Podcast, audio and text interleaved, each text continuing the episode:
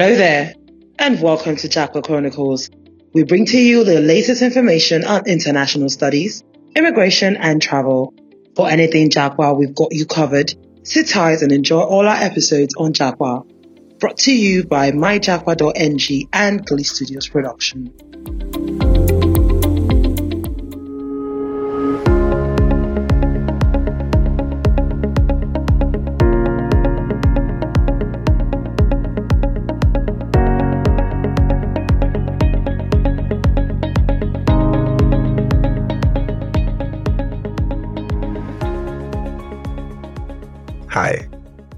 Name is Oladipupo. I'm here to talk to you about Japa Chronicles. This podcast is centered on international studies, immigration, and travel. Our sole aim is to give people the best information that helps them move from Nigeria or Africa to their desired destinations. These moves would involve going for school, relocating for work, or just going for tourism. For more information, you can visit our Instagram page or our Twitter handle at Japa Partners.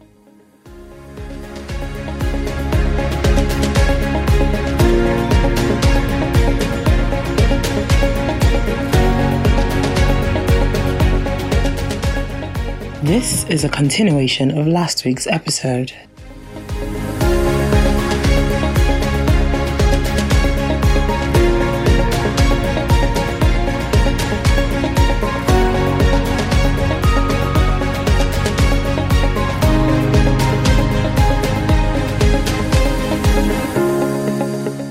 If you haven't listened to our introduction, you can check out our socials or check us out on Anchor or Spotify.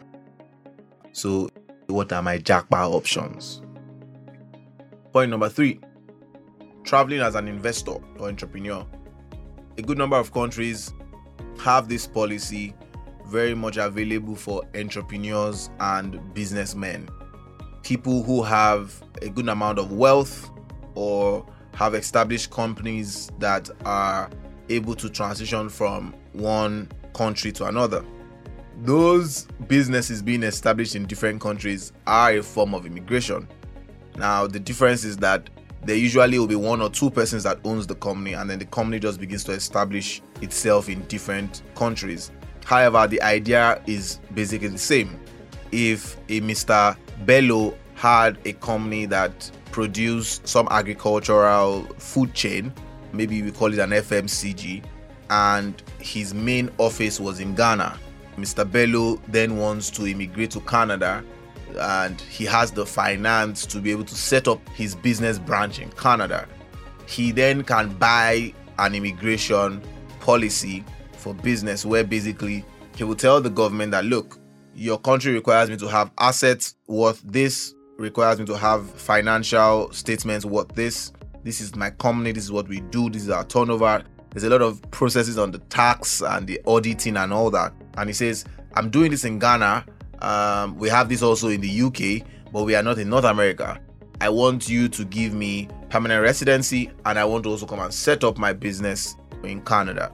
Now, that particular policy is usually open to most of the, the developed nations as well because they are always looking for good talent and more, more opportunities for their citizens to work. Because more often than not, the policy will state that they must employ 40 to 50% of Canadian citizens into that organization. So, the business or entrepreneurial scheme allows for people to get into the country of choice just by their wealth and their businesses. The fourth one is the marital policy. Basically, uh, we call it spousal immigration policies that allow for people who are wedding or have already married a citizen of a particular country. So, if Chigozie has married Joy, and you know, Chigozie is already in Canada and Joy is in Nigeria. If she wants to become a permanent resident in Canada, she wouldn't just need to get the temporary visa. She could automatically apply for her place as a permanent resident based on her husband's citizenship. And what she will need to do um, is to file her papers, of course, the major document being the marriage certificate from the government where they had wed. And you know the government would then ask for details and then you know you apply and then you're able to get your permanent residency based on your husband's citizenship. So the marital policy also has what is called the spousal work permit where if you for instance have your partner in a particular country again we could use the US or we could use Canada and your spouse is either uh, going to school there or has his or her own work permit, then you're able to apply for a work permit based on the fact that your spouse has a tenure in that particular country. So, if for instance, Chigozie had just a work permit and he, it was valid for the next five years, then Joy could apply for that work permit so that she could also come into the country and you know get a job and settle down. So the spousal policies would affect both the temporary status and the permanent status. This is also something that is used for our initial point for schooling, where people who would go um, to go school in Canada, perhaps sometimes they have a scholarship or they've received a grant from the government or from organizations, then they'll be there for two, three, four years doing research or in school, or you know, maybe they even get a job as a lecturer, for instance, and then they have to bring their family, their wife, and their children, you know, over to the country. Um, so the last point is, of course, probably the you know the the most popular one that we have known for you know a number of years, which is basically traveling via tourism. Um, tourism has been part of uh, our way of life probably since I don't know, you know, since I don't know how many years you want to go back, but I, I can easily say over 2,000 years, right? People have gone from country to country for different reasons. You have seen that there's a business opportunity in this country. You want to go, for instance, we grew up with our parents going to the UK, the US, and then subsequently Dubai to be able to get clothes, shoes, and different accessories, you know, gold chains and things like that, rings. You know, they go buy it there and then they bring it here to Nigeria to sell because it's of better quality or it's just of a higher quality than what you have in Africa or in Nigeria. We also have people who go bring in certain foodstuff, for instance, to Nigeria. You can't do that if you don't, you know, go tour a particular country and see where there's an opportunity. Some people also go for tourism just to go visit their family, people who have been there for a long time. Some of them, maybe their siblings have relocated, they just want to go holiday, or they want to just take their children to go holiday. Um, some people also go on tourism just for their vacations, their personal vacations. Some people go there to go, you know, watch football, like the World Cup is coming in a couple of weeks. Some people will be in Qatar, you know, going to watch the World Cup. So, those are the reasons some people would go for tourism. Now, there's also something called health tourism. Some people also go to the US, for instance, for checkup. If you can afford it, you know, they go for screenings. They want to go a thorough body checkup. Some people go all the way to India uh, because they believe that India is the place to go for medical um, checkups and um, you know treatments today. So, tourism has been part of who we are. It's part of the fabric of every nation, and basically when you're looking to Japa, it's one of the opportunities or one of the ways that you can also do that. So, just a recap in this episode, we have been able to discuss five major immigration or Japa opportunities available for Nigerians and Africans traveling as a student, immigrating as a skilled or unskilled professional or worker, traveling as an investor or entrepreneur or business owner, traveling as a spouse, or relative, and then traveling for tourism um, or holidays. All five opportunities are available depending on how your profile fits country's requirements. We will be talking briefly over the next minute or two about latest news in the Japa world. We would particularly be looking at what is affecting uh, perhaps students right now or those general policies that may be favorable. Right now, there's been a wave of students running to the UK. The embassy released that over 65,000 visas were given to Nigerian students in this last um, September window that has just wrapped up.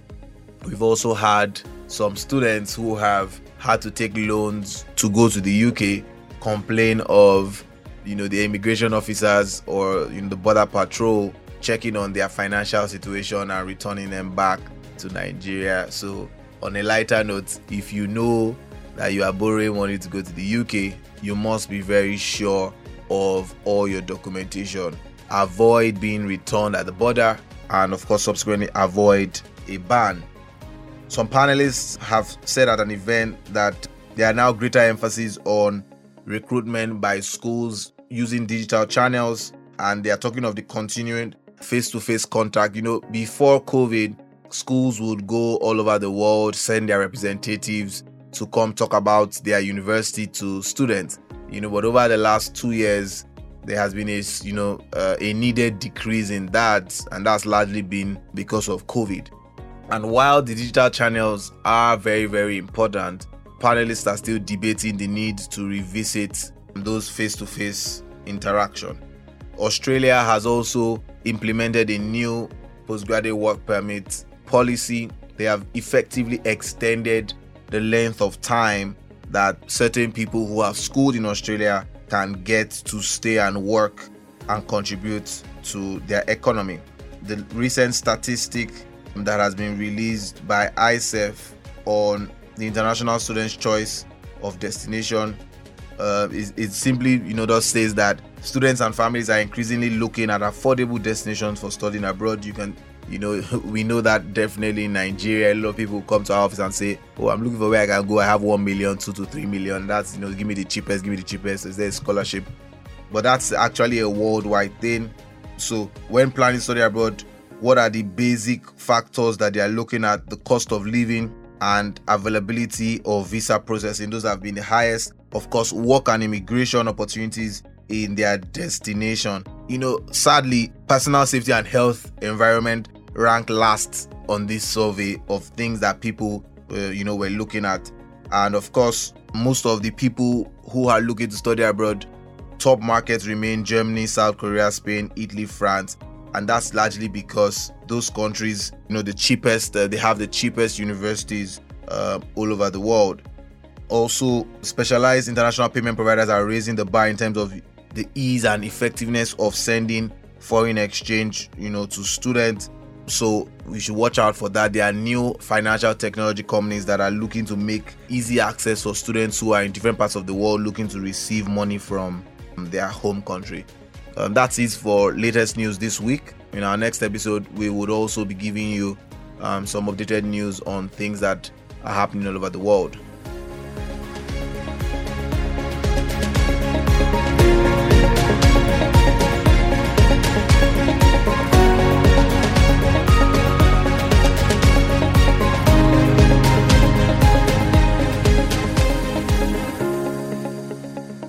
This podcast is brought to you by myjapa.ng and produced and recorded by Glee Studios, our co sponsors. Japa Chronicles is a product of myjapa.ng.